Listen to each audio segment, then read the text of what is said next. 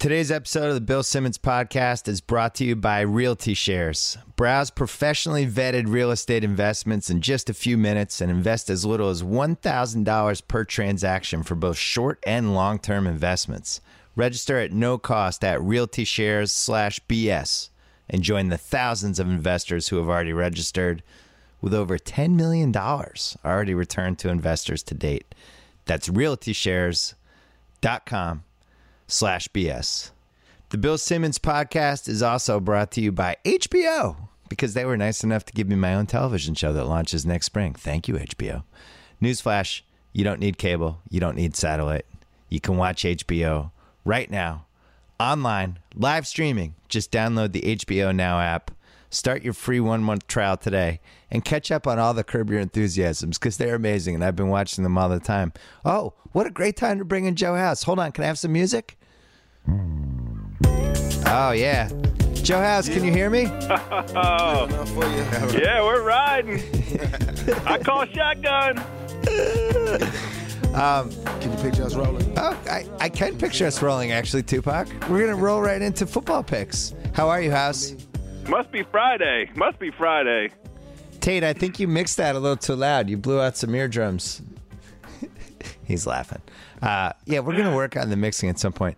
Hey, a couple quick announcements. Uh, we're going to be on Stitcher soon, probably in the next, I don't know, couple days. It's going to happen. I like Stitcher. It's good. The So- people want that. Yeah, they've been they've been asking for that. You know. Yeah, it's a good one.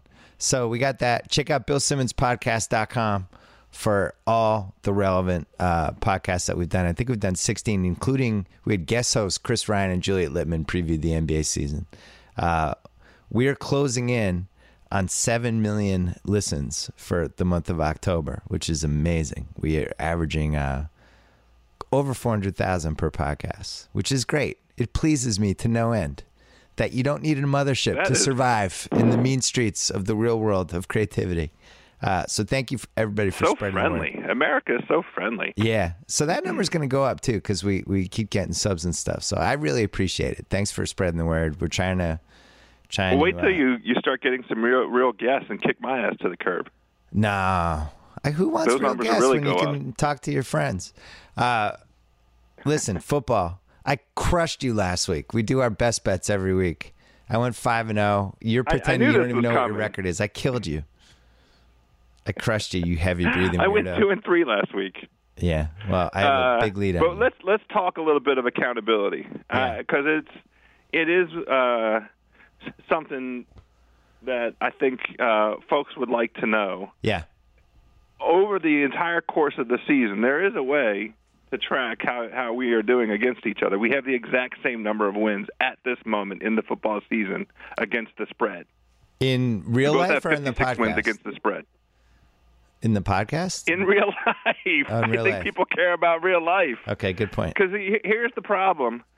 We do uh, the podcast on Friday. It's Oh. five games of interest, but Here we kind of click through all the games. And then you take the weekend, and on Sunday, you publish an Instagram Yeah. with your final selection. You could do that, And you have your own running tally.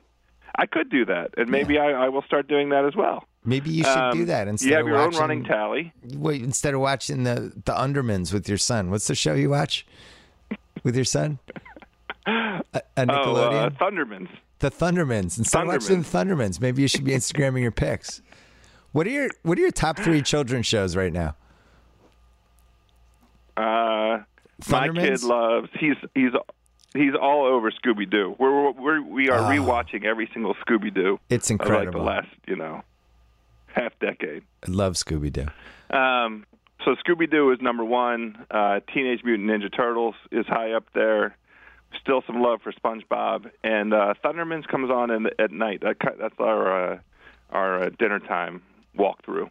My son, my beloved son, who turns eight this weekend, uh, started watching South Park on Hulu without us knowing, and I thought it might be okay until until he told uh, he told me to suck my dick uh, in the kitchen. Oh, no. Which yeah, that was bad. Oh Yeah. no! It turns out you're not That's really not allowed to say one. that in yeah, you're not allowed to say that in our house when you're seven. So um, his his hiney got slapped, and uh, and now he's no longer allowed to watch South Park. Uh, but he's You might he- want to cut off that Hulu access altogether. Yeah, he's so Bob's Burgers and The Simpsons a little bit safer. I really want him to have a great sense of humor. I like that he watched South Park, but there are some words that just cannot be repeated in school, and that's one of them. Uh, I, I think you're talking about He ca- he- fellatio is really off limits when you're seven. I feel like. Probably. Yeah, it's a- one of my rules as I- a parent. he, he he has a great sense of humor. He will continue to develop a great sense of humor. He doesn't need the television to help him Right. along the way. Well, what I really like is he's he's understands even at an early age to to use nudity as a source of comedy, which I really enjoy. Uh, it's because that's something in college. Nudity becomes really really important in a dorm. You really you really have to use it strategically in the funniest ways possible. Uh, farting, he's been great at farting on your head when you're not looking, things like that. Like he's right in the right places, but I need him to develop the artistic comedy side too. So maybe Bob's Burgers and Well, Simpsons. my kid, my kid's in the phase, and and tell me uh, when he'll grow out of this. Maybe the answer is never. yeah, He's discovered his penis, yeah, and uh, that's great. He likes to use it now. Yeah, So one of the things that that he's doing, uh, he's climbing on the couch, then climbing up to the top of the couch, yeah. and and climbing onto my shoulders, and then he's rubbing his groin on my head and say, "Daddy, I'm rubbing my penis on your head." Penis on your head, Daddy. yeah. what? That's great. What? Get off of me. Get down. Yeah, Get that- down. The penis humor stage is fantastic. I love it. And and that's also when my son created my the word penis on your head. That's also when my son created the word bonus for boner. Which I think really should replace boners as the erection word, the bonus. Dad, I have a bonus. His boner plural is bonus. Yeah. Dad, I have a Forgot about bonus. that. The kid has an awesome sense of humor. Yeah, bonus is great. I try to use it in my personal life all the time now. Uh, all right, so that was uh, a conversation for mature audiences. Let's get to some football picks. The point is, when you have a little boy, it's like having a wild animal. So if any of this sounds crazy to you, just you'll see if you have a boy. It's it's it's like you know how they talk about like having oh we have a feral cat in our backyard. Oh, really? You have a feral cat? You don't let them in that? No, no, but we leave food for them. But little boys are like feral cats. They're just wild animals. They're not. They are They're not animals. civilized. There's no two ways about it. Yeah, they're not civilized. Like you just Look, poop. The poop anywhere. poop anywhere, anywhere. They won't wipe their butt. anywhere. They'll have big streaks on their Won't wipe. underwear. They don't care. Like they're they're just they're animals. Um, I Yes, love them. they though. are. So anyway, all right. Uh, Me too. we're gonna go through some picks. Here are the games that we did not pick this week. We're gonna run through them very quickly. The Chiefs are four point favorites at home against the Lions. I like the Lions just because of the the two crappy teams playing each other. Just take the points corollary. Do you have an opinion? I'm I'm I'm there with you. Uh, I will be taking the Lions this week. Uh, um, I've been wrong on every game in London so far, so I expect the Chiefs to win by 30. Um, but Yeah. I like I feels like you know three would be fine. Four and a half is too much. Do you think they should advertise this as the Clock Mismanagement Bowl? Because it, it- this does feel like between Caldwell and Andy Reid, it, time actually might go backwards in this game. I was well. How about this? They put it on the day the time does in fact go backwards. Monday, Sunday is fall back here in the United States point. of America. It's the Do you daylight think it's a savings classic. coincidence? Oh yeah, it really is. They they will stop time literally. man. I wonder if Andy's going to be like an hour late to the game. That would be the ultimate clock management fiasco for Andy Reid to actually show up an hour late. Like, I can't wait. wait a minute. Do they set the clocks back in in England? Do they? what time is it here? Where, where are we? He's gonna wake up. He's, he's gonna be six hours early. Uh, I can't wait to watch. I'm gonna wake up early specifically to watch Andy Reid and Jim Caldwell staring at each other in complete confusion at, in the sidelines while while Andy Reid's holding a Denny's menu instead of a play chart. It's gonna be all of it's gonna be fantastic. I can't wait. I, I, I rarely make emphatic predictions on this podcast, but here's one. This game will be decided by a coaching gaffe. Just flat out, a 100%. One of these two coaches will ruin the game for their own team. It's going to happen. Lock it down.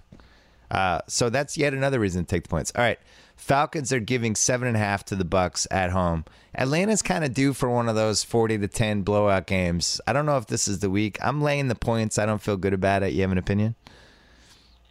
I like the Bucks on the other side of it. I, I, it felt like too many points, and Atlanta has been so underwhelming. Yeah, they uh, really the have. last couple of weeks. I feel like they have reverted to perhaps the team that they they really are, as opposed to Yeah. the team that they kind of teased us with the first handful of weeks. So I don't. I kind of like the extra half point there, the seven and a half.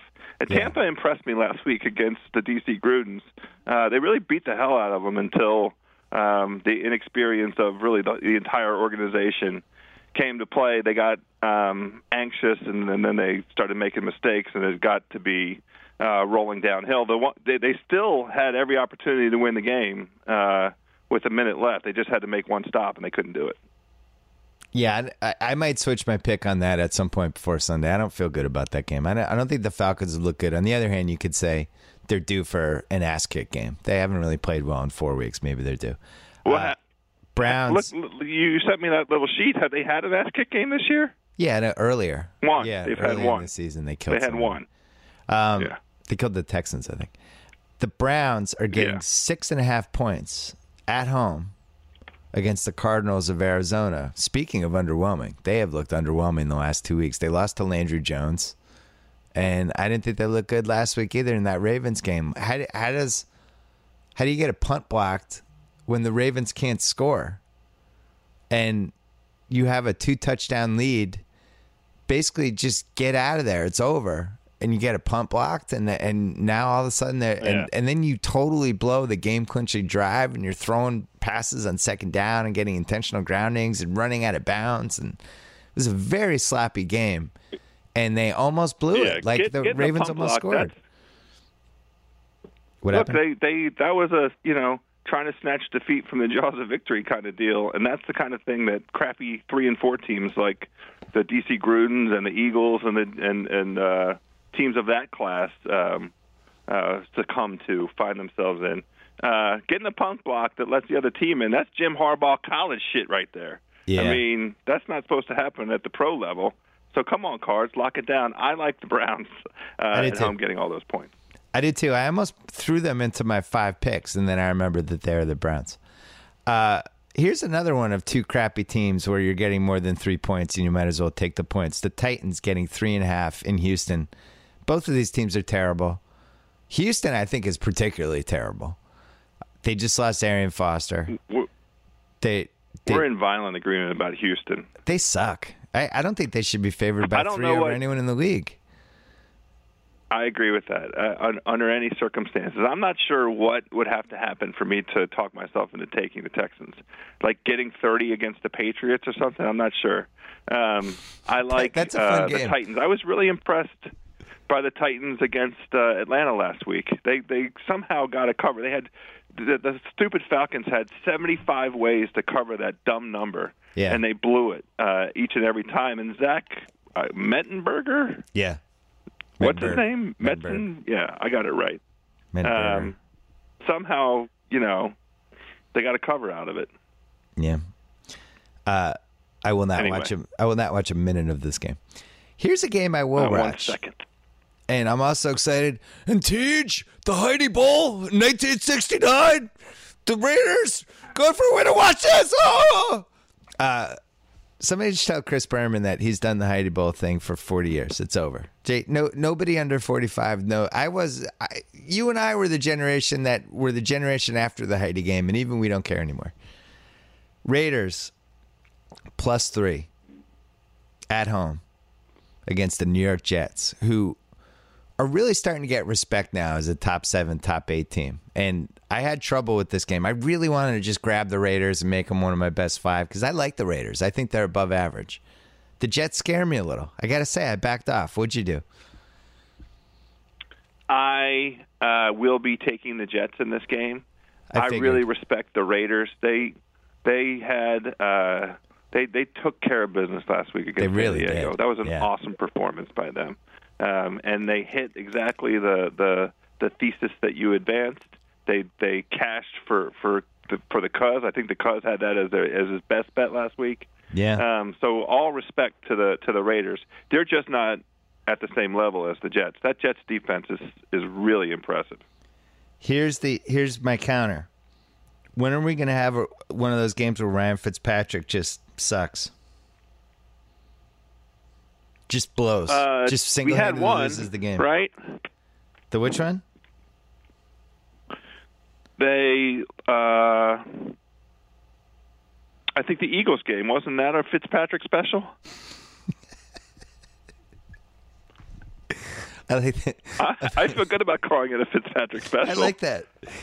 It's it's uh it's a special. It's scrambled eggs with poop on it. Uh,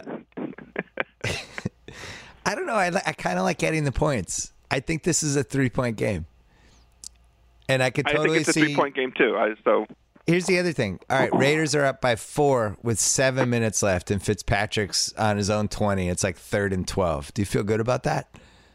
I'd feel terrible. I'm taking I'm- the points. I think. I'm okay with it. Uh, I am laying I'm, the I'm points. probably take the Jets. I don't know why this isn't one of my best five. Seahawks minus six and a half in Dallas. I, I can't think of a single reason why this isn't one of my best five. I The, the only reason um, that I didn't put it into my best five is is because all the contrary angles Yeah. support Dallas here. Dallas on this stretch of, of losses and and um, failed covers. You know that at some point the the regression suggests that there will be a, a um, a cover coming along the way here. And see, this might be you know just pull out en- enough you know uh, for Seattle. Tell me why I shouldn't throw. Tell me why I shouldn't throw thousand dollars on a Seahawks Rams tease. Rams at home against the Niners. Tease that down to two and a half. Tease the Seahawks to a half point.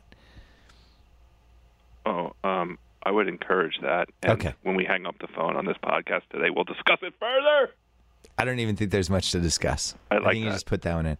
All I right. like that one. Uh, four bye teams: Buffalo, Jacksonville, Philly, and Washington. You don't have to watch your team this week. This is what Kirk Cousins Bye-bye. does. What did he say? This is what I do.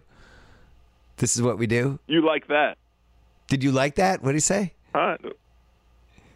Well, he kind of left out left out did, but it was it was an implied. He, he was so vigorous and forceful. You like that? You like that?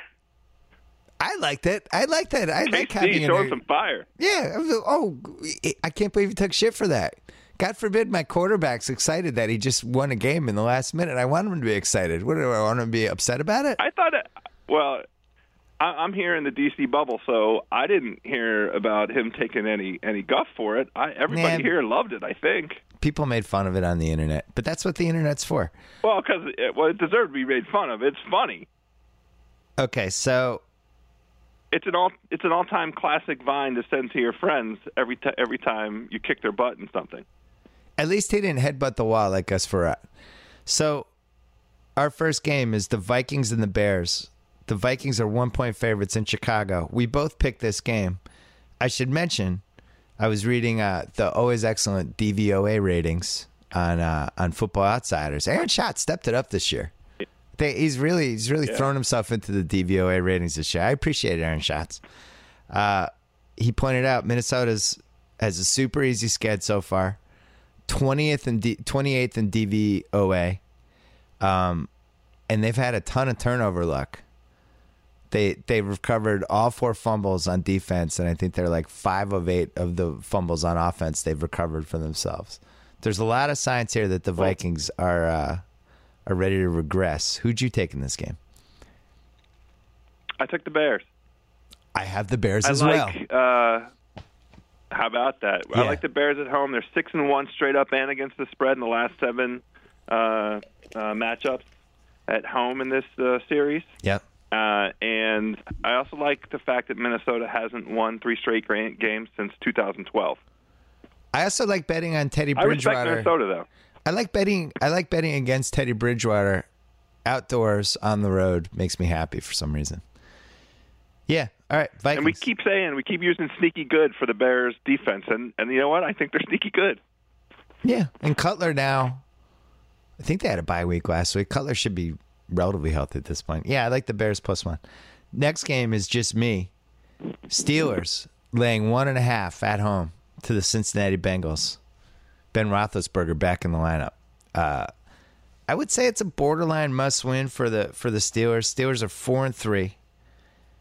They uh, they have three straight home games right now: Cincinnati at home, Oakland at home, Cleveland at home, and then a bye week.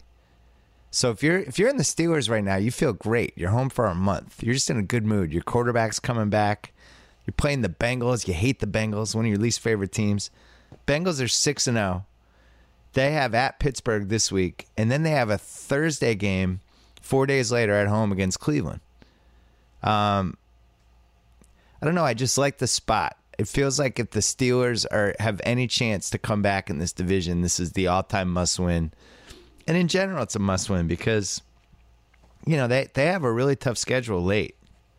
They go after the bye. They go at Seattle, Indy Sunday night at home, at Cincy, home for Denver, at Baltimore on a Sunday night, at Cleveland. So they end with two road games. I feel like this is a must-win for them. So I'm ta- I'm laying the points. And uh, what's your opinion? You're it's not one of your best five, but who do you have? Yeah, I left it off my best five. I like the Steelers quite a bit in in this position uh, for the same reason I like the spot. The reason I left it off of my uh, top five is because there is this trend that's that shows that Big Ben in his first game coming back off an injury doesn't have a good record against the spread. Mm. He's like two and four, um, which is why I, I laid off. He's it. been But injured that many easily, times? Easily, easily. Yeah, he's he's been playing a long time. yeah. All right, you have Um, you. and I, he's a, he takes a lot of hits. So I like the Steelers. I, I, I think they're a pretty good team. I like their game breakers. I like that they have three guys in the field who can go for sixty yards at any time. And uh, I it's also it's not disrespectful to to the Bengals to to take the Steelers here. no, I actually thought the line now that Roethlisberger's playing, I thought it should have been two and a half. Maybe it will get there mm-hmm. by, by game time, but I think this can be a high scoring game. That's my other prediction for it. I don't have. I didn't pick this game. You did.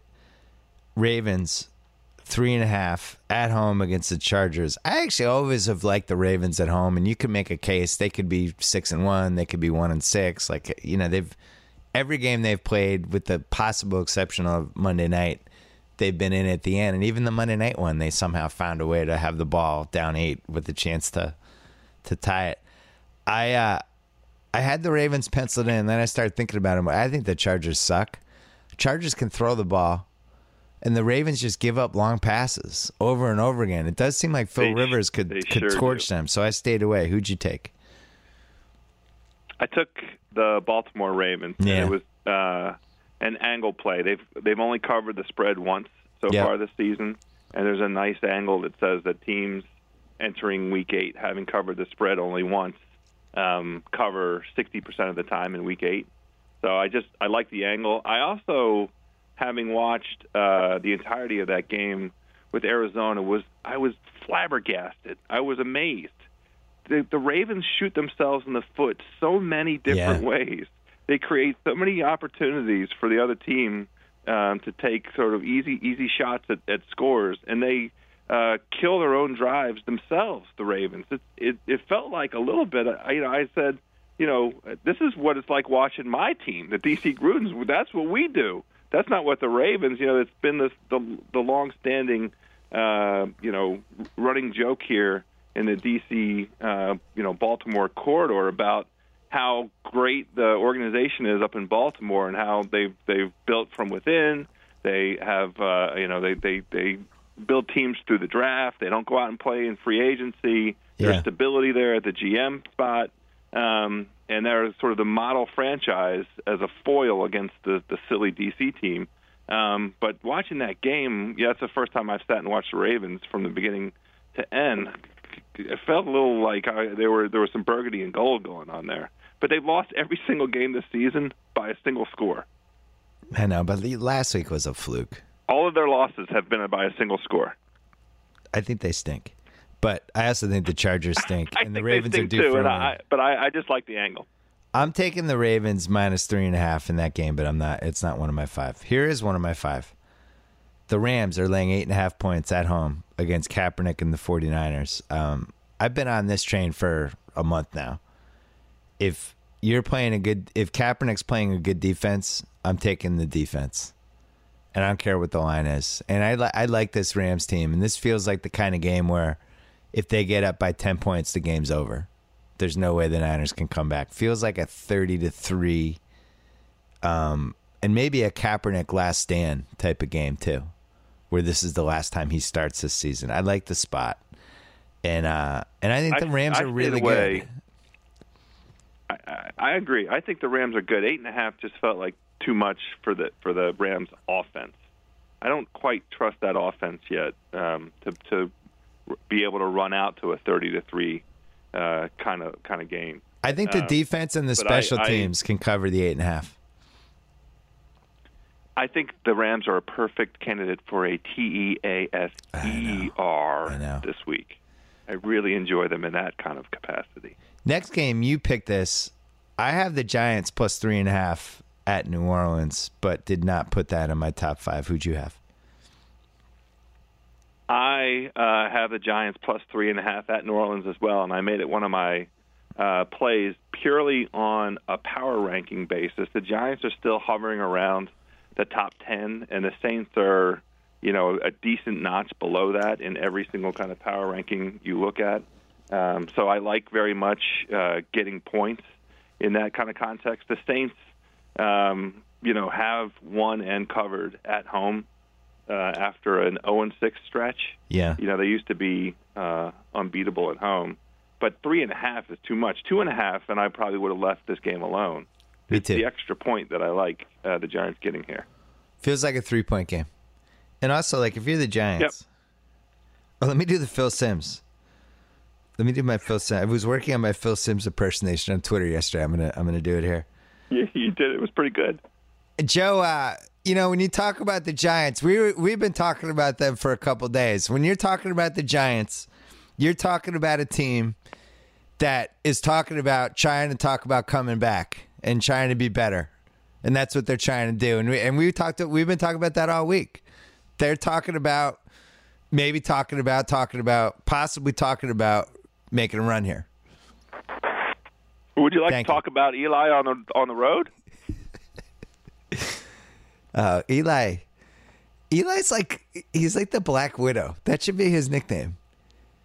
It's it's he he- he's what was that movie with uh the movie from the eighties, The Black Widow, where you, you can't the good looking girl you can't resist who she ends up killing all of her husbands. That's Eli. He's that's Eli for gambling. He's football anytime he bipolar, looks- is what he is. yeah, anytime he looks good, all of a sudden you're going to be dead in the bathtub because you trusted him. That's right. And He's a he's football schizophrenia. He's the embodiment of it. Yeah. Um, but I'm with you. I think I think he covers the spread. They're four and three. They uh, they have a chance to to pull away in this division a little bit over the next couple weeks because they have at New Orleans and at Tampa, and then the Patriots at home.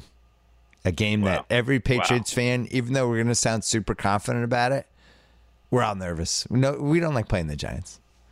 Giants get very. So. I'm really, confident. really, really, yeah. Now, now I'm really rooting for them to, to be six and three entering that game. It'd be fun. That I would like- make it extra tasty. So I like the Giants. I, I, I am taking the Black Widow as well. All right. Uh, well, let's go to Monday night. You have Panthers Colts. Panthers seven at home against the Colts. You picked this game for the best five. I did not. Who Jeff? I like Indy uh, getting the points. Indy broke my heart last week at home against the Saints. The the Saints. Saints. The Saints. Um, I had this whole narrative. We got on the pod. I talked about how good Indy looked. That Andrew Luck was back. That that game against the Pats as a turning point kind of game. They were coming into form. That was the form we expected to see all season long out of the Colts. And then they took a great big dump in my bed, and then they left it right by the pillow, so I could I could you know it would be near my where, where I have to be breathing. Um, and uh, all the same, I like them here. I think Carolina and Indy are not that far apart um, Yeah. in terms of the quality of the teams. Uh, Carolina has covered the spread in five of their six games. The, the record of those teams that they have covered the spread against is 15 and 26 Yep. um, and they they do not have a single win against a team with a winning record. Uh, so I, I think Carol. I mean, I've been very impressed with Carolina. Carolina is built uh, as as a playoff team right now. Their formula is is is kind of a playoff kind of formula. Yeah. Um, but that offense, 22nd rank offense, not that impressive. Seven just felt like too much. I like Indy. I uh well, a couple red flags here. One is that it's pretty much a must win for Indy. They have a lot of turmoil right now. They need to look good in the game soon. Carolina, the line's a little bit too high for what they've done, as you said. I think everybody's going to have Carolina in a tease, which worries me. Like if you have the Rams, Carolina in a tease, you have the Seahawks, Carolina in a tease, and you just kind of wait, oh yeah, and then Carolina's going to win. I'm going to win my tease, and then they screw up. Uh, here, here's the red flags the other way. Indy just looks terribly coached. I, I think they look top five sloppy, most disjointed team that we've seen this season. So that's one thing that scares me. Mismanaged. Misman- a lot of mismanagement, and I I don't like that they keep falling. I mean, Tate and I were talking about this. How many times has Indy fallen behind by twenty points during the Luck era? Seems like that's happened twenty times. Uh, so that makes me nervous. One, four or five of them this season. Yeah, it's just it's just a sign that you're you're poorly coached. So that's one problem. Here's the other thing. I don't think Luck looks healthy. Wait, like during that Pats game, I didn't think he was throwing the ball right. It looked like he was pushing it because like his shoulder was messed up. He just doesn't look right to me, and I don't I don't know if that's something that is is going to change. And uh, I don't know. I so I stayed away. I'm, I'm probably going to actually take the points, the Panthers, because I, I think the Pagano thing is is reaching a point where he's going to get canned soon. So um, we'll see, though. I mean, this is the this is it. This is where you turn your season around if you're the Colts with this game right here, because after that they go uh, home for Denver, bye week, at Atlanta, home for Tampa, at Pittsburgh Sunday night. But then their last four games are at Jacksonville, home for Houston, at Miami, home for Tennessee. Like they could run the slate in the last month. So, uh, all right, last game. We both have this. It's a classic. Packers, Broncos. Broncos getting three at home. Peyton Manning getting three at home. I don't know if there's been a bigger slap in his face. coming off the off a bye too, right? Shots pointed this out in his piece. Denver, Denver's basically first in defensive DVOA and their last in offensive DVOA, which is pretty much unprecedented. Nobody's ever finished that way, and I don't think Denver will either. But the disparity, the only real comparison he could come up with for a team that made the playoffs was the 91 Eagles, a team that we both remember fond- fondly. Awesome defense, horrendous offense. Great book written about them by Mark Bowden. I think it was called Bringing the Heat, something like that. Uh, Uh huh. but I li- I used to like betting on and against that team because you could kind of figure out when they were gonna not score points and when they were and all that stuff. I love the Packers. I just think they're better. I don't think Manning's faults have, have truly manifested themselves in a big game. I don't see Rodgers losing to Manning. I, I just think Green Bay's better. I, I would feel stupid taking Denver in this game, and I'm sure I'm going to feel stupid when they somehow cover or lose by two or something. Who do you have? Well, look, I I I can't quit you, chicken parm. Oh wow, I, I I can't quit you, chicken parm. Chicken parm, you taste so good. I got the Denver Broncos. I love Peyton Manning in this situation. I love Denver getting points at home. All of the factors that you just cited are the the counterpoints um, that make all the sense in the world. If you just think about this game as which team do you think at this stage of the season is a better team, uh, Aaron Rodgers uh, and and Green Bay uh, slightly more impressive along the way here. Denver has been pulling out um, wins against middling teams, um, kind of unimpressive wins against teams like Cleveland and you know Oakland's on the come up, but you know they they didn't really beat Oakland's butt. Um, they let Minnesota back into that game and failed to cover against Minnesota at home after being up by two scores. So I completely understand. Wait a second. Can I uh, interrupt you? Denver hasn't played a good team yet. The best team they've played is the Vikings, and they barely won, and probably shouldn't have. Who who would we say is Green Bay's best W? I, it doesn't matter because they have Aaron Rodgers. He's the best quarterback in the league. I just don't think he's losing in Denver. It's not happening. Tom Brady's mad at you, by the way, right now. I love Tom Brady. I think he's the greatest quarterback of all time. Aaron Rodgers is better than Tom Brady. Even I'd admit it. I defend Tom Brady more than anybody, but Aaron Rodgers can do all the things Tom Brady can do, and he can also move around. You know. Now, with that said, So the Packers' best win is over the Rams. yeah, that's a good win. If I'm if I'm down Home ten, win. if I'm down ten with ten minutes left in a Super Bowl, I'm taking Tom Brady. That's the difference. Aaron Rodgers still hasn't proven to sure, me sure. in a time of ultimate crisis in a gigantic spot that he's going to get it done. I'm not saying he can't. I just You know Brady like in that- can. I'm, if I had to bet my life on one of those two guys in that spot, I'm taking Brady. But I think Rodgers is a better week to week quarterback. He just what can't he do? He does every he, he does every single thing you'd want a quarterback to do. You know?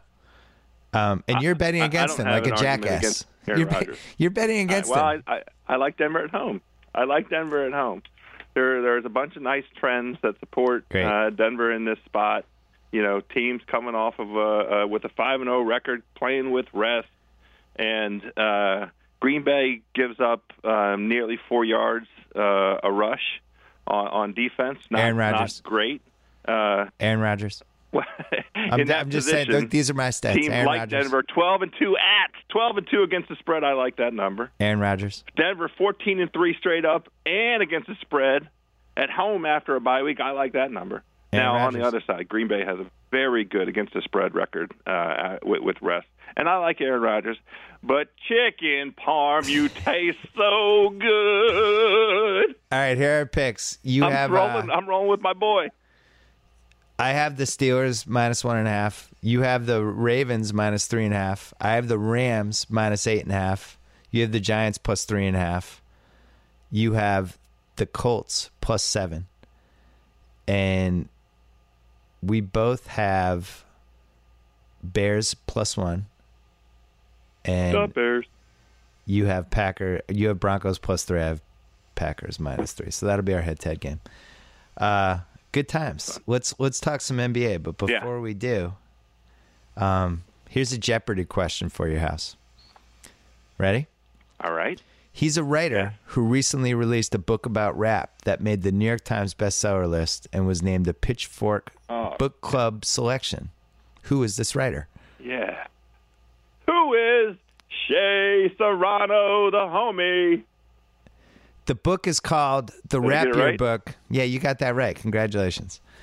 The book is called The Rap Year Book, the most important rap song from every year since 1979, discussed, debated, and deconstructed. It's so popular that the book sold out on Amazon and Barnes and Noble. You can't even get it right now. You have to. You have to. It's not even a pre-order. It's like you just have to order it and hope they print more, and you can get it eventually. Uh, if you love rap, if you love arguing about rap, you like both. You like you love rap and you love arguing about rap, right? Right? Yeah. Uh, both of those things. Yeah. And I don't have my copy yet. I had no idea it was going to be out of print already. You like cool drawings. You like I really like cool, like- really well done drawings. You love funny writing. You love Shea the Serrano. coloring book that they did three years ago was awesome too. I love Shea. You love Shea Serrano, as do I. Uh, for God's sakes, purchase this book online. It's called The Rap Year Book. Get it now. And uh, I love Shea anyway, and he and he was an awesome person to work with at Grantland, and uh, I'm really happy for him. He had some great some great uh, showings at at his different book tours um, around the country. And more importantly, he knows every line from Blood In, Blood Out, which is the single most impressive thing about him. He can just recite the whole movie from beginning to end which is never on. It's never on TV, which really bothers me. I, as I've told you many times, I think there should be a prison movie channel called Bars with a Z. And if there was a prison oh, like movie that. channel, it would be they- Blood In, Blood Out would be on all the time. But there's not, so we it's never on, and it's upsetting. But congratulations to my man Shea. Go check out that book. All right, let's talk. Let's talk NBA really quickly. Um, sure. it's really early. We've only had three days of games. We only had one marathon day on Wednesday. All right, here's some stuff I did like. Andrew Bogut sizing the uh, ring for his middle finger and then claiming it was some sort of Australian thing. I think it's a total Mark Jackson thing. I think it was his last move in his blood feud with Mark Jackson. I love that. I loved what Curry did on opening night against uh, against the World Series game. So really, nobody saw it except the diehard basketball fans. But after hearing about how lucky they were for the whole summer. And then the preseason, he came out and he just completely destroyed the first team he saw on national television, which I thought was great. Did you watch that game? He was he was he was incandescent. I did watch that game. Yeah. I was traveling this week. It was awesome. I, I made a point of making sure I was in front of the TV at ten o'clock Wednesday night. It was spectacular. Uh, rookie Tuesday of the, night. Tuesday night. the rookie of the year race is going to be really fun this year. Okafor's going to put up points and rebounds. He, he just is. Moody And turnovers. Mudiay, who is the definition of when announcers gush how they have an NBA body, that dude's Yeah. going to put up numbers. He's going to put up turnovers too, but he's a He might he- get some quadruple doubles with the fourth being the turnovers. he's a force, man. He he it reminds me of Tyreke during Tyreke's rookie year, where it's just like the body was ready to be a superstar, but the brain wasn't there yet, and it's just all over the map. That but- was the yeah, that was the single most impressive performance of uh, this week so far. Was Denver handling Houston at Houston? no Dwight Howard. that was impressive. yeah, I know, no Dwight Howard, but know, still, I agree. They have This is the point. We we we were so long on on Houston. We love Houston because they they have so many interchangeable parts. I mean, you you, you can't say because they didn't have the one dude. The whole True. point behind Houston and their, their success this year is. You know they're they're twelve deep. Well, you know no Dwight Howard and, and Denver comes into your house and whoops your ass. I didn't like it. Come on, Yeah, that it made me mad like actually. Yeah, it made me mad at Houston. Like you're getting thrown in all these championship conversations and things uh, good things are going to happen and is this the year they make the finals? Can you win the title if you And then they just lay a big fart on opening night. I didn't like that. You got to come out and win that game. But twenty point lo- loss to to Denver. we might have been off on Denver. I don't want to overreact after the one game, but you they have a lot of basketball players in that team that I like. You know, Gallo looked good. Well, they they they still the the the, the, the long term view with them is um, whenever they hit the stretch that you expect them to hit of a little bit of a rough patch in in, in the West. It Yeah. still makes sense for them to get young assets for their veteran players and let those veteran players go other places.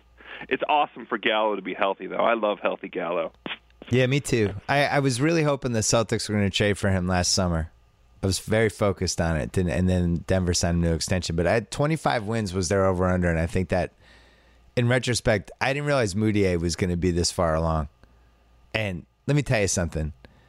I don't. I'm not buddies with any Kings fans, so I'm, I'll never, fortunately, have to be in this situation.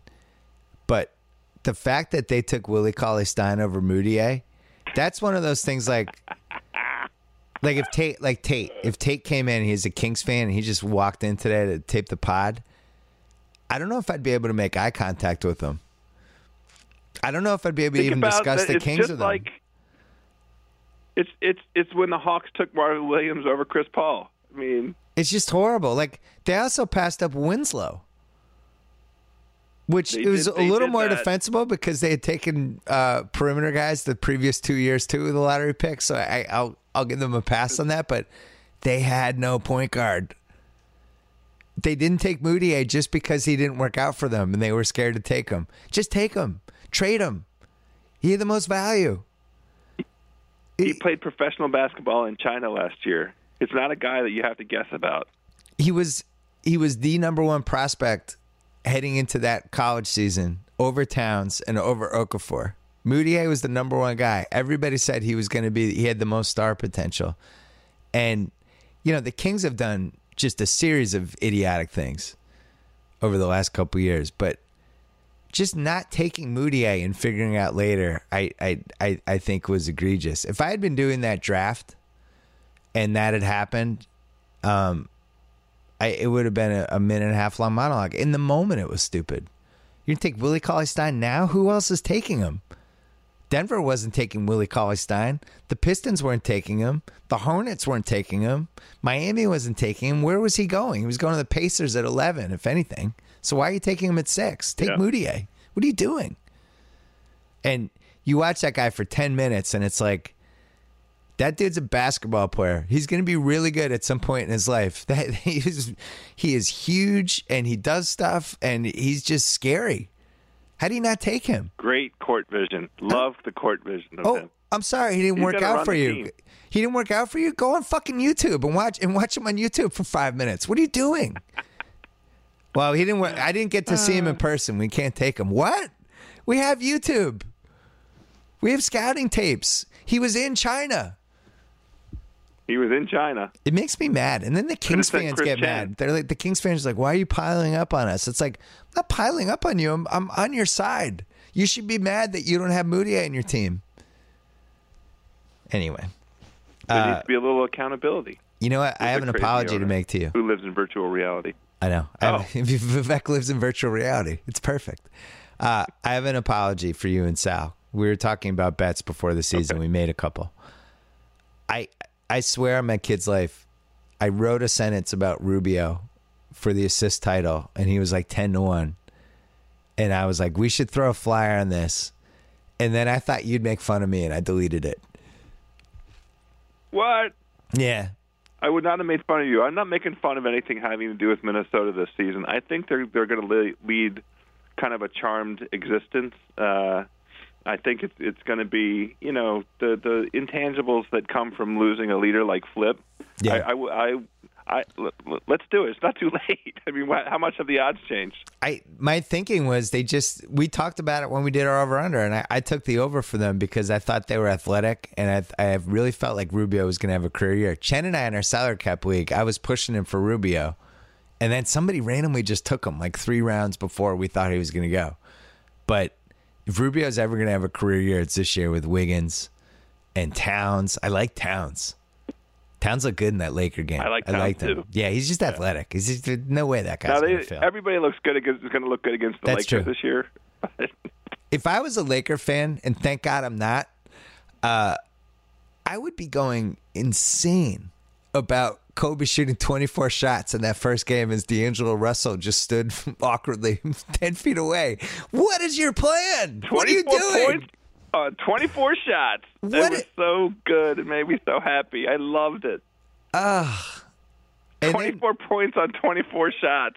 and then poor D'Angelo Russell's getting like bust buzz. It's like, yeah, good luck. Good luck anybody on that in that situation. He's a point guard. He needs the ball in his hands. He's just going to stand there watch Kobe jack up shots. Dumbest franchise on the planet. I, I, don't, I don't even know we- what to say about um, that. We have one thing to rectify from the over under pod. Yeah. We only came up with seven playoff teams in the West. I know. We I, a couple people emailed me about that. We our, my math was wrong Let's fix that.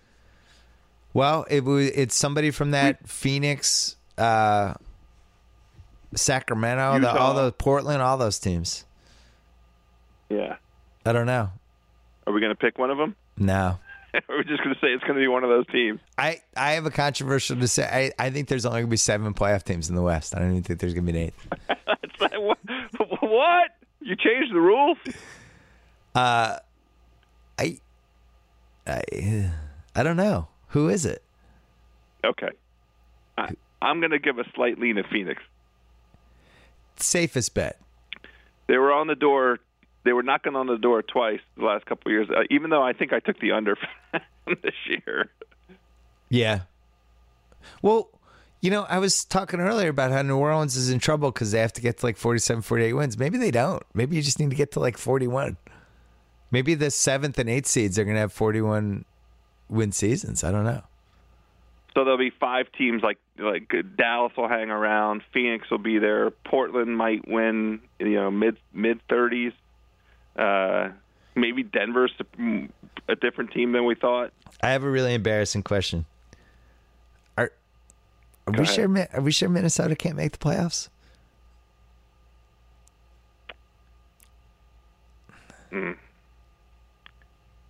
It would require a leap out of Wiggins, wouldn't it? Are we That would have to be the thesis. Are we sure he can't we make expect it? Wiggins to be. No, no, no, no, no. We're not sure. We are not saying that, he, that it's not possible. That eight spot's But wide that's what it open, would man. have to be based on. And by the way, Sacramento, it's wide open for them too. It's They're just- legitimately in, in the mix, and we both took them on the over. Denver, it's a little bit open for. That we should let's still like continue that conversation the- next week. we. Shout out to our dude Steve Nash, Ring of Honor in Phoenix. Um, Awesome. really fun to watch that dude. I don't know where. I I got to redo the pyramid at some point. I had him in the 30s before, and that was before he had his little 2010 playoff run. I think. Uh, somewhere he's somewhere in the top 35. Certainly one of the best offensive point guards we've ever seen, and uh, Two-time MVP of the league. it's too bad he left Phoenix. I think, and and you know he got paid. It's great, Lakers, who's living in LA and all that stuff. But it is a bummer. His it just everything just didn't end for him in, in Phoenix. Uh, two more quick things, then we're gonna call JackO. I'm gonna call JackO. I'm gonna get rid of you. Good, good. The new Clippers uniform and logo. Thoughts? Kind of like it. What? Don't hate it. Kind of like it. Oh God! I don't hate it. Oh, I think it's an atrocity. I it it, it seems like change for change's sake, which is silly, but you know it, it it doesn't it doesn't hurt my eyes. The new logo looks like something David Cho would have brought to me in 2012 as a possibility for the new Grantland logo, and we would have gotten an argument in his office. That's how I feel about the Clippers See, I have a soft spot for Shout out to David Cho. I have a soft spot for David Cho. So Yeah, I did too. I'm just to saying. We, I- I'm not I saying like- we would have had lingering bad feelings. I like his, his sensibilities. I, yeah, no, I know, I know exactly what you're talking about. I, I I roll with the Cho sensibility, and it's the Cho sensibility that landed on the Clippers jersey. R- rock out with your cock out. I'm on it. the uniforms are terrible. okay. I guess the counter argument is anytime you can change a history that's just awful and tortured, you got to do it. But uh, every every which way you can. Yeah. Change the jerseys, change the shoes, change the floor, change it all. Oh, I, I forgot to mention. We were talking about the rookie of the year race. We got sidetracked because I mentioned Mudiay. Hezonja, Orlando was running crunch time plays for Hezonja, and he airballed one of them, but I was still into it. He, he's the creator in that team. Yeah. Buy Hezonja stock right now. Well, it's it, it's not a mistake because he has the confidence. Yeah. he's not phased. You want the guy with the ball in his hands who's not phased. Now, Oladipo had a very good game. Uh, He did. against my. but my, Hezonja's uh, the creator. almost bullets. And Yeah, I, I'm super impressed. You told me that I'd be impressed. Super impressed. You know what I liked about Hezonja? He shot the air ball with like a minute left. They had the lead. And normally, if a rookie did that, they'd have that scared dog look, like scared rescue dog look, like, oh my God, I did it bad. I peed on the rug. I'm sorry. Hezonja just had it look like, look, I'm going to have sex with somebody tonight. I just want you guys to know. I don't care that I just airballed that. Tonight, I'm going to go out in Washington, and there's some Spanish girls waiting for me, and I'm going to have sex with three of them. So I don't care about that airball at all. That's how he carries himself. I I'm love it. calling I love Hezonja. Yeah. I'm calling him unfazed Hezonja. That's going to be my name for him all season long. I'm gonna call him. Hezonja. I'm having sex with everybody, and I might win the Rookie of the Year, Hezonja. I think he's getting all the so he's Rafael the mantle Nadal. from from Gallinari. Well, you think Nadal probably has settled down a little, right? And Pau has a girlfriend. Every like four or five years, there's a new Spanish athlete who's just who just leaves a trail, and I think it's going to be Hezonja. I think he's the guy. I think I think there. I, I predict lots of supermodels and actresses, and you just will not see him without a smoke show at his side at any point in the next five Well, I welcome it. I look forward to it. Keep doing your thing, Mario. Hezonja. And last thing, uh, LeBron's Yeah. back. I mean, literally his back, like the back part of his body. Uh, not good. I mean, surprise, surprise, surprise, surprise, surprise. Right? Didn't we talk about this? Try not to get fired. Um. So Who, me? yeah, I was I was joking. Um, I see. wear and tear. Year 13, five straight finals, nine straight months of basketball year after year since 2010. And it's not sustainable.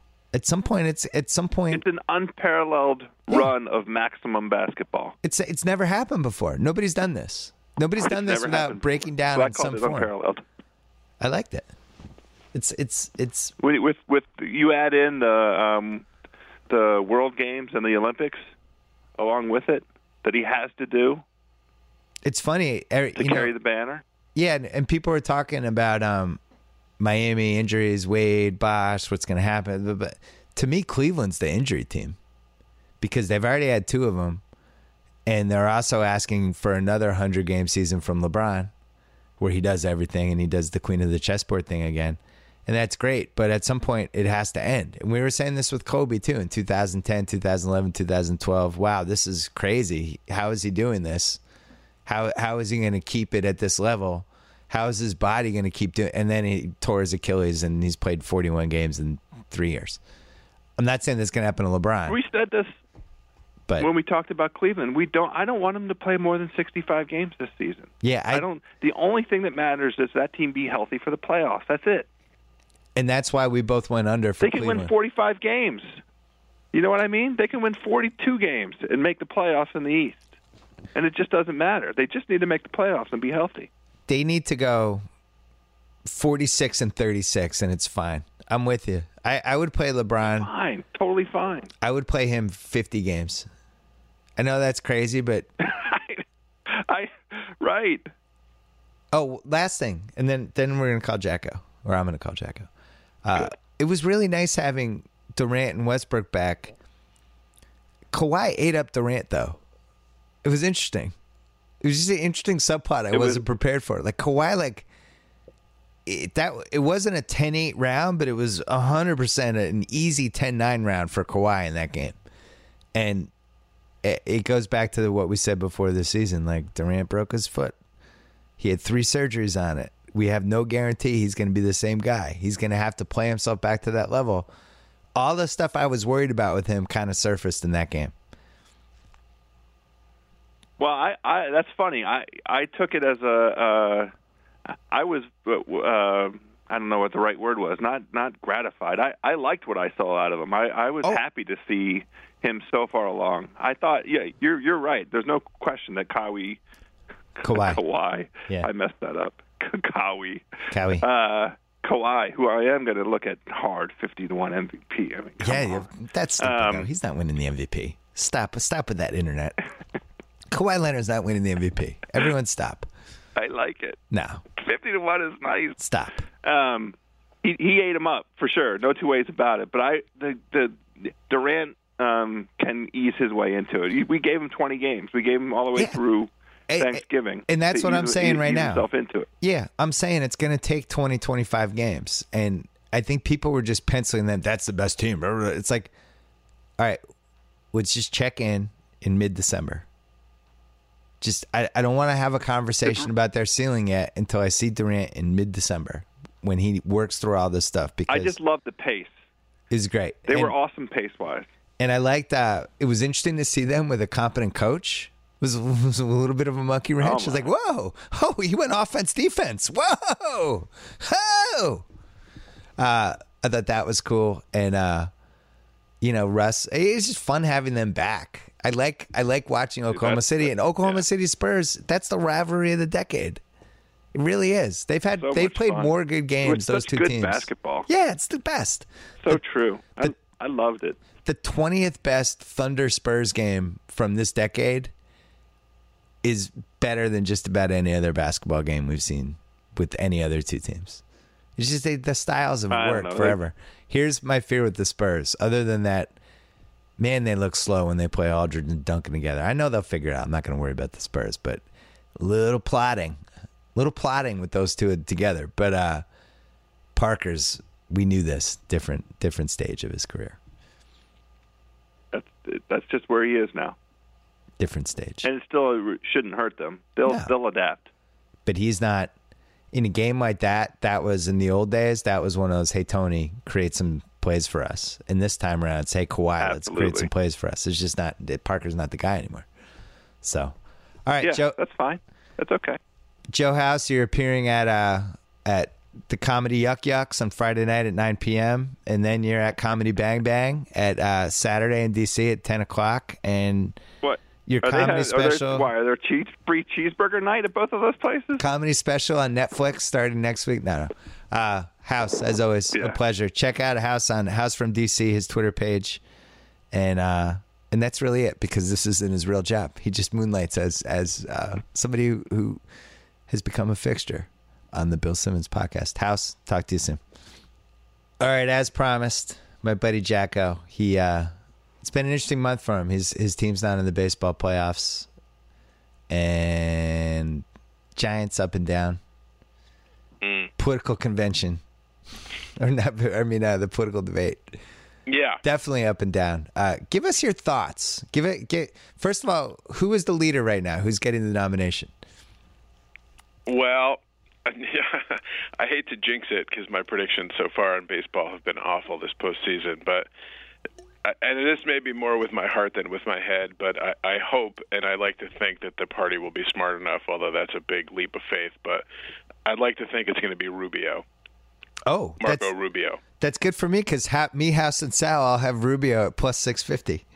Right. That was based on my suggestion a while ago. And, Yes. And, you know, he's he's coming up on the outside here. I mean, you know, the party is is idi- idiotically flirting with Donald Trump and and Ben Carson, who seems like a nice guy, but he's completely not ready to be the president of the United States.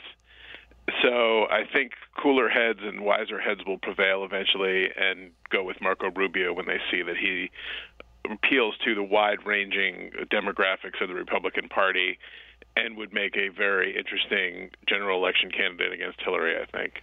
So the odds younger and newer and fresher, etc. Rubio is the favorite right now, plus two thirty. This is incredible. Donald Trump is your number two favorite at plus two sixty. Ben Carson seven to one. Jeb Bush is eight to one. Ted Cruz is eight to one, and Chris Christie is eighteen to one, and has to be wondering what happened. Johnny, he's got to be reeling, Mike. He's just got to be reeling. How is he not Well, winning he- this, Mike?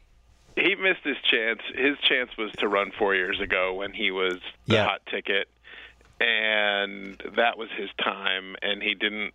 You know, he would. I think he would have been the choice of most people and would have would have beaten Romney for the nomination. And for whatever reason, he felt he wasn't ready, or what time wasn't right, or whatever. And you know, basically, time has passed him by now. So Yeah, I, I would say. I would say that's an understatement. Yeah. I mean, he was kind of he had sort of the Trump aesthetic before before Trump became cool in terms of like, you know, the bluster and pounding your chest and you know being angry. He, that was like his shtick, you know. And Yeah. and four years ago that might have sold, and you know the Republican Party was angry about the state of the country and angry about Obama, and that was his really his time to grab the brass ring. And when he didn't do it, you know, time has passed him by. He's got the bridge thing, which I think is sort of a non-controversy controversy, but Republicans hate him because after Superstorm Sandy, he basically like attached himself to President Obama at the hip, and people thought Republicans thought he was sort of overly. Uh, I don't know what the right word is, but overly solicitous of Obama and like way too close with him and everything else, and that really sort of tarnished his image in a big, huge way. It, w- it wasn't the massive scandal that didn't tarnish his image. Well, a massive scandal. I mean, you know, some people on his staff closed down a bridge. I mean, you know, let's take it easy in terms of massive, massive scandal. And I don't really love Christie. I don't know why I'm defending him, but um, that thing was so overhyped and overblown. It was ridiculous. Well, wasn't a big part of it about everybody trying to figure out if he knew about it or not? Because that's always Yeah, the and I mean, cover up's I- worse than the scandal every time. It always is, yeah. And you know, they wanted to screw around with some mayor that didn't endorse them, and so they made some traffic on a bridge. And and you know, yeah, okay, you shouldn't do that. You shouldn't play around unless the bridge really needs to be closed. Obviously, you shouldn't use government to get even with your enemies, political or otherwise. But you know, in the grand scheme of things, the, there's much worse things that have been done by by other people, and it's because he was perceived as you know, a rising political star, and uh, and the media was, you know, geared to take him out, and so they blew it all up.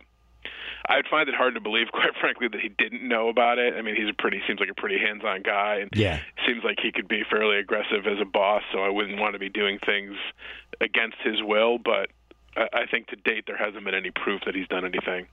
You know, um, I was watching the '70s on CNN, and Yeah. they had basically a whole Nixon episode. The '70s Mm-hmm. is pretty mediocre, but still totally watchable. It's every one of them I recommend. I never, Okay. you never leave them going, "What an amazing hour!" I can't wait to tell my grandkids about that show. But they're all watchable. The music one's probably the best one. The TV one's pretty good but they do a whole Nixon show, and I was thinking like, and you and I both love Watergate. Like we all, we both went through our Watergate phases once upon a time, but Right. um, the part when Nixon starts firing attorney generals, yeah. and he fires one and then he wants the other one. He's gonna hiring them because that guy has to go then fire people. But the guy's like, no, I'm not gonna do that. So he fires that guy and then he brings in Robert Bork. Robert Bork's like, sure, I'll fire Well, everybody. was, that was the Solicitor General. Yeah, they Yeah. They were. ha- He wanted him to fire the special prosecutor. Yeah, and then Archibald his attorney Cox. general resigned, and then he was basically trying to find anybody that would take the job eventually. to, to fire him. And Robert Bork's like, yeah. okay. So I, I get Yeah. to be the attorney general, right? I was thinking, like, how great would that be during the era of social media if that whole thing had transpired that night? That would. Can you imagine, like, Oh, yeah. Twitter trying to would cover have that? broken down the internet. Yeah, things were things. There was a simpler time back then. You could do a lot more. It really you could get away with a lot more in the days of when there was no Facebook and Twitter. Uh, In a that- lot of ways. That's a good example of the cover up. I, I that's probably your watershed example of the cover the cover up. Yeah, being, that's uh, the yeah. that's the first example of that. Like the cover up is always worse than the crime, and politicians and, and business executives and whoever else, sports people, never quite realize that that's the. They've never learned that lesson that that's a lot worse than the underlying, you know, whatever issue is. So So you have, so you have Rubio as the favorite. When you're watching these debates, yeah, as as you know, a devout Republican who's Right. obviously hoping things are going to turn out well. For, like, what is your state of mind? Like, are you drinking during these things? Are Oh, you my God, angry? yeah, are you by yourself? Oh. what, what's going no, on? I was no for for this most recent one. I was uh, I was with my wife. We put our kids to bed early, and I was kind of flipping between the World Series and the debate, which is why I had dreams about Pete Rose asking me about the capital gains tax, which was very confusing. But uh, I basically watched. Mo- we basically watched most of the debate, more debate than the World Series. So, yes, we were drinking wine, and I was basically yelling at the TV and drinking, and um, yeah, it's like a sporting event, basically. Who would who would scare you more as as the Republican nominee, Trump or Pete Rose? I would actually vote for Pete Rose before Me I would vote for Trump. I like Pete Rose. The the rain delay last Friday was one of the random great TV moments in a while. It was just so fortuitous because it was a great game. And then all of a sudden there's this 35 minute rain delay and kind of America all realized at the same time like holy shit, A-Rod and Pete Rose are on live TV just ad-libbing right now. Pete well, Rose you know what the the really the transcendent star of this postseason has been A Rod, who's fantastic on television. he's really good. I mean, fantastic. Like he, he's, He's like great. a pro. He's like a young Jim Nantz. Like whoever the host is brings him in, and then he A Rod turns to the rest of the panel. Like, I know. It's, it's like he's got production value. He's he's amazing at how good he is. and Pete Rose is basically like your drunk uncle at Thanksgiving. He has no idea. He was just babbling. And, the other night he was berating Raul Ibanez because he was on, on the Phillies team that lost to the Yankees in the 2009 World Series. And he's just like, "Did you win in Little League?" This killed Raul Ibanez because he was on two World Series losers. Uh, and Ibanez looked kind of bummed out, but I get the feeling that they all love Pete Rose. Like he must be the ultimate clubhouse guy, and he must just have a billion stories. And he like loves Frank Thomas, the big hurt. He's Yeah. always turning to him like to laugh along with him. And you can tell they love Pete Rose. Well, if you're Pete Rose, you're you're super excited because you just spent like the last 15 years at the seven dollar lunch place outside of the casino where you've just been gambling for 20 hours a day, and now all of a sudden you're with like human beings who have jobs and a good production crew, and it's got to he's just got to be uplifted the whole time by the whole experience. He's not He's talking to like of Jimmy like the, the, Shark. Horse book. Yeah. Uh, uh, outside of the Binion sport book, he's like happy to be anywhere else. He's not talking to like Jimmy the Shark who's eating chicken fingers and spilling barbecue sauce on his tux. It's great TV because when they go to him, I'm like, oh God, what's he going to say? Because anything could come out of his mouth. Like he could be completely politically incorrect, like given the era he grew up in and Yeah. living in baseball clubhouses. So you're kind of excited, but you're also kind of nervous for Pete. Like, please, Pete, don't don't say like a racial slur or something. Like, just Right. don't, Pete. You or know, an F bomb. Exactly. Like, yeah, I'm always worried about that too. The producers that he must be like on a 25 second delay, and that seven seconds is not Right. like enough time to react. Yeah, you like they'll they'll bring up some hitter and be like, "Yeah, that reminds me in 1968 when I was balls deep and beep, like they're just beeping." I love Pete Rose is the definition of, and, and this is a lesson that people have forgotten with sports on television is that when I don't know what you're gonna say, That's Yeah. always the best TV. If I'm on the edge of my seat because you might cross 17 lines, that's that's where you want to be as a sports studio show. I think they should let him drink on the show. I think that he should Uh, have like a 40. They definitely should, and Pete would be down with that. You could just see that look in his eye. Yeah, he's he's something else. Actually, we, we to be fair, Pete probably is down with that. He might have something under the desk. Yeah, there's a flask under his desk. There's no question about it. it was so great on Friday during the rain delay on Friday. Pete got confused why they were going so long, and he was just kind of staring past the camera. I said it was like somebody staring at a, a uh, watching a blackjack table in Vegas to see if a seat was going to open. He's just kind of drifting off. And as you said, A Rod's like probably the greatest athlete who's ever done TV. Nobody, no athlete's ever been more polished right away on TV than A Rod. He's like a savant. he's really good. It's He's- scary how good he is. I watched the other night, and he was just like he's a natural. You know, it reminds me of Tom Cruise, where the or like Travolta, these people who are just kind of living a lie in their lives for whatever's going on with them, right. And they're able to summon this public persona that's it's like they're playing an actor.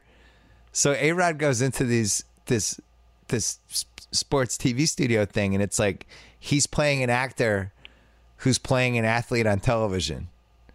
And it's like he studied the nuances of it, and now he's performing his craft on the show. Like I don't feel like that's A Rod. no, A Rod, I the don't actual person. I don't know. Is there an actual A Rod person?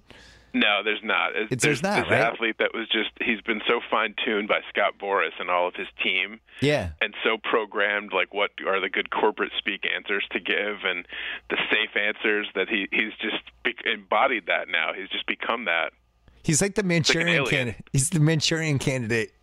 that's right He's got a chip in his head. Scott he's Boras is great at telling him what to analyzing say. baseball though like He really I mean, is. The way he breaks down stuff and pitching and they brought him in in the middle of the game the other day and just like to talk about I forgot who he was talking about if it was Cueto or if it was um if it was Degrom, it might have been Degrom, and he was like breaking down and like, oh my god, it was like it was scary how good he was. And you know, having done TV, the five man studio crew is like the seventh circle of hell. Like they did that to us a couple times on Countdown. It's the worst. You you basically you have four people not talking at all times. It's so hard to do and nobody knows where to look and there's no way to have a conversation. You can't jump in. It's horrendous. And yet when they had those five guys on, it was actually pretty good Yeah, because Pete Rose is like he's just a white. He's as you said, he's like the uncle at Thanksgiving. Like it doesn't. He doesn't even need to be in the conversation. It's fun to watch him anyway. And it really was A Rod and Nick Kowski. The Kevin Burkhardt was great. He's awesome. He's Joe Buck should be so scared of Kevin Burkhardt. It's a total Jim Nantz, Brent Musburger, 1989 situation, just lingering. Like a, Joe Buck's just gonna get the axe and not know what happened. But uh, but it was the conversation was good, and the best part of all of it, other than the 27 funniest Pete Rose moments, were when uh, at one point they're talking about the clutch gene with like Hosmer. And Nick, did you see this? Nick Kowski turns to A Rod. He's like, "And A Rod, I mean, is there a clutch gene?" And you know, he just wanted to say, "Cause you don't fucking have it, A Rod." but he didn't. But he was thinking it, and then America was thinking it. It was awesome. I loved it. A Rod, is there a clutch gene? I mean, you would know, right? Cause you don't have it. well, the other part I like about the broadcast is when they bring A Rod in, and one of the guys in the booth for some inexplicable reason is Tom Verducci. Yeah. And Tom Verducci wrote Joe Torre's book, which Joe Torre then went on Francesa admitted he'd never read. And in it, he referred to, he had this whole section about how A Rod was like single white female with Jeter. Yeah. and this whole thing about genes and how he was just like a stalker and he wanted to be like Jeter, you know, basically like just killed A Rod in the book. And that was a whole big controversy. It was all over the Post and the Daily News and a whole big thing. And now they're like working together, like, hey, Tom, hey, Alex, how's it going? That must be really awkward. That's true. It can't be nearly as awkward as doing TV with a guy who got banned from baseball for betting on it, though. That's got to be awkward too. they never can ask Pete Rose, who do you like tonight, Pete?" No, he'll- they really can't. I've died for it every show. Pete, Right. if you had to, gun to your head, who would you bet on in this one? I Yeah. like Pete. Though. Pete's so old school. There was a thing a couple weeks ago where I forget who the guy was. The guy got a concussion. He's like, "What's he sitting out for? Get in there!" He's the best. I wish Pete Rose was here right now. I do too. You should get him on the podcast. Do you think he'd show up in a tux? I think he would wear his weird all white Cincinnati Reds hat that he's seen, he's always seen it in public. He's got I the Cincinnati Reds hat. It's like white on white. I would be afraid to do a podcast with A Rod because even just watching him on TV, I find myself liking him, which is You Really- said that on Twitter. Yeah, it's- excellent. it's really everything that I never wanted to happen with my life is to like A Rod. I always felt like very comfortable in my I don't like A Rod and nothing will ever threaten this corner. I wonder if Fox would like to buy out the last year of his contract from the Yankees because I'm sure they'd listen to offers. Johnny, serious question. A Rod and Yes. Pete Ro- A Rod and Pete Rose decide they're going to run for the Republican nomination. Oh, A Rod as the president, Pete Rose as your vice president. Yeah. Would you rather have that than Donald Trump? Oh God, yeah, without a question, absolutely. I would rather go and get uh, like the a homeless guy screaming on the street corner than Donald Trump. I'm not going to lie to you, and I'm not sure there's much of a difference, quite frankly. Every time Donald Trump comes on TV and it says re- leading leading Republican nominee or whatever, you know, leading the polls, I, I really want to like jump out of a window. What about you don't know what it's like. It's so dis- it makes me so despondent. Well, it feels like what it was like when Rick Pitino ran the Celtics, but much worse because the future of the country could be at stake. Yeah, and it's like you just. I mean, I don't understand. Like I said last time I was on the podcast, I feel like I'm living in a crazy town. I don't understand how anybody could watch him for more than ten seconds and not see what a complete imbecile and con man he is. Yeah. And yet, people. And then I watch these people, and they're waving signs, and they're like actively going to a place to hear him. I, I just, I just don't get it. I've never felt more alienated from my fellow man or fellow Republican than than when I see people support him. I just did not get it. You could move. You could move to like Canada.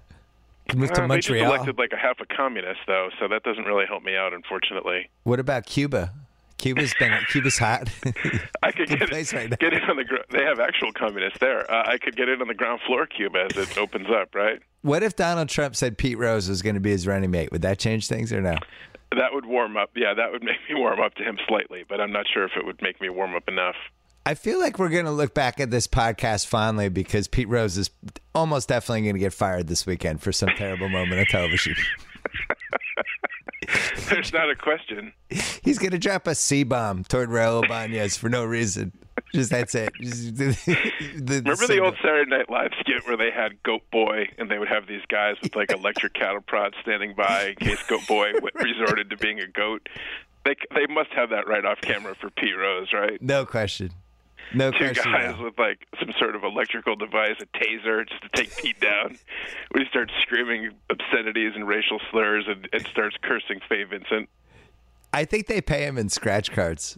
I don't even think they give him a paycheck. I just think they give him those twenty-five dollars scratch cards. They give him like a hundred of them. Here, Pete. That's what he does during the breaks when they're not on TV. He just has a quarter. He's just scratching cards. They probably have a monitor off screen, and it's just like the fifth race at Santa Anita, so he could just look over at that, calms him down. You know, you know, it was a great moment when when uh, they said Pete was trending on Twitter on Friday night, and A Rod got off a great joke. He, did you see that part? A Rod's no, like, no. they they're like Pete Rose, you're trending on Twitter right now, and A Rod's like Pete, trust me, it's never good to trend on Twitter, and everybody laughed. It's like, whoa, A Rod, the new chip in his head is really working.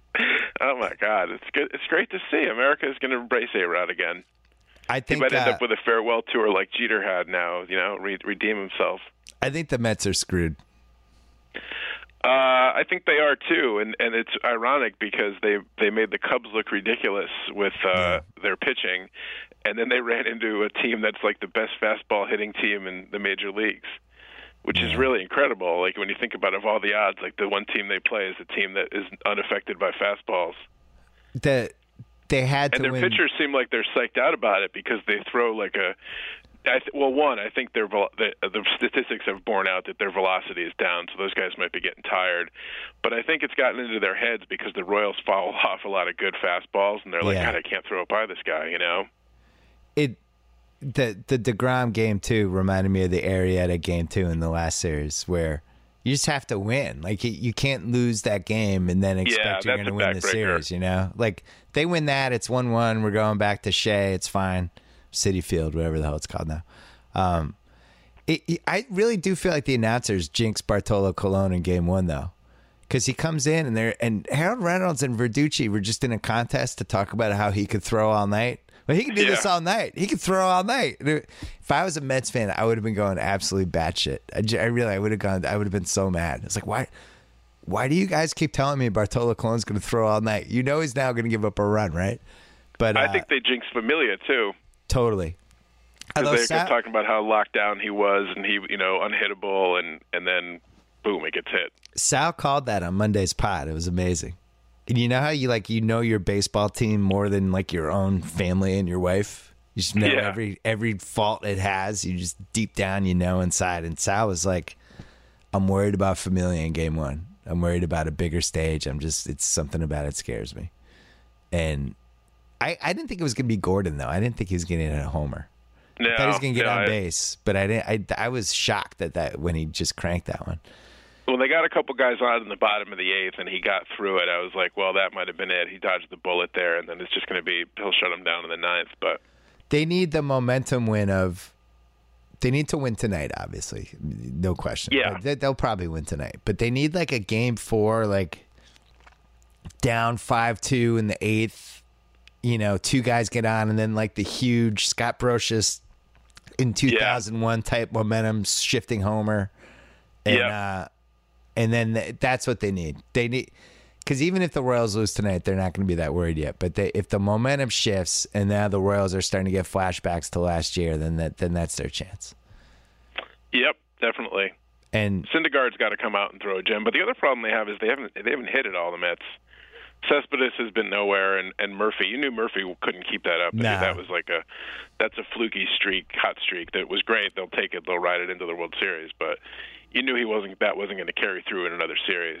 yeah, Not they'll with your Daniel that. Murphy. All right, Johnny, we'll uh, we'll check in with you. When's the next debate? Is that it? Uh, I think it's uh, like the November November 10th, I believe. Oh, that's next week. No, that's a Well, that's two a like week two a half. All right. Yeah, my wife and I will have to get some more alcohol, and I'll have to be get my restraints on, so I don't not screaming and ranting as much at the TV, and it'll be good. Well, don't forget you. There's always the possibility of Rodriguez and Rose in 2016. So I'll keep- keep hope keep it in your back pocket. JackO, as always, a pleasure. We'll talk to you soon. All right, take care. All right, bye bye. Uh, before we go, I want to thank HBO, who is giving me a television show that launches next spring. But in the meantime, check out the HBO Now app because it's awesome. And you can now have HBO without having cable or satellite. You can watch all the new shows as they come. You can get ready for Game of Thrones in March or April, probably early April. And more importantly, all the Curb Your Enthusiasms are on there. And if you don't think I'm having a, an all Curb Your Enthusiasm podcast soon, because I've been watching them, and uh, the Gil Bang episode has a special place in my heart. I might do a whole podcast about that one, but um, anyway, enjoy the weekend. Check out BillSimmonsPodcast.com to catch up on all the podcasts uh, that you missed. Stitcher, get ready for that. Coming on Stitcher. Next week, we have a full slate of stuff coming. And. Oh! We about this bitch. all right. Anytime y'all want to see me again, Enjoy the weekend. rewind this track right here. Close your eyes picture me rolling.